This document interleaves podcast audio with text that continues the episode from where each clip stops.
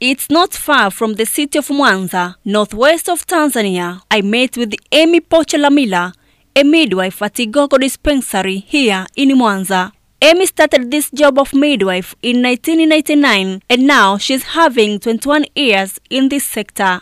Since she was young, she was dreaming of becoming a midwife to serve the society. Her dream started to take after different health organizations started to find people who will collaborate with them to give the midwife services to the area surrounding them, and she was given 2 weeks training. Things which influenced me is love. I was thinking about this job, and when they came for the first time for midwives, I was ready. And they told me that they were not paying me. But I was ready because I liked it. According to the director of midwife services from Ministry of Health in Tanzania, Gustavo Moyo, in 2017, he said that Tanzania was having 55 midwives only. Amy Paul, after being selected to serve as a midwife, even though she was not paid, but she received the 2 weeks training on how to do the work. I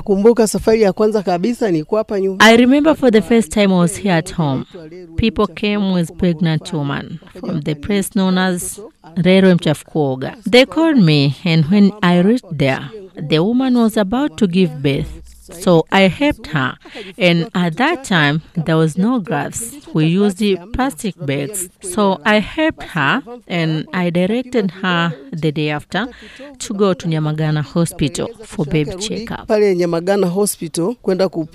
Amy is happy with how is serving the society, which surrounded her by giving guidance and counsel about health issue, and she's always ready to help them. Midwives have been challenged by the society, especially on the language used by them when serving people. But Amy says that the use of bad language to pregnant women is immoral. Services given to them from midwives of Tanzania, these pregnant women said, for now the service is good compared to previous. Now there is changes. We are satisfied with their service from reception, the education they give us now compared to previous. They are doing good job. They are serving us good, especially the education given to us a pregnant woman.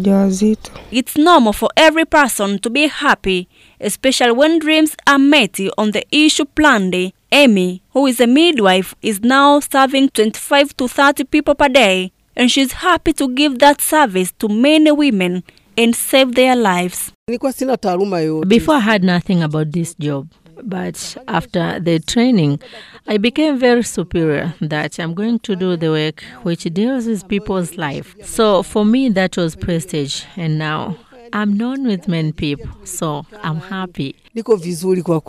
Apart from her facing different challenges like low payments and the difficulties of the work itself, but Amy said that the work is helping her to survive with the family. Personally, I have benefited. I've never slept without eating.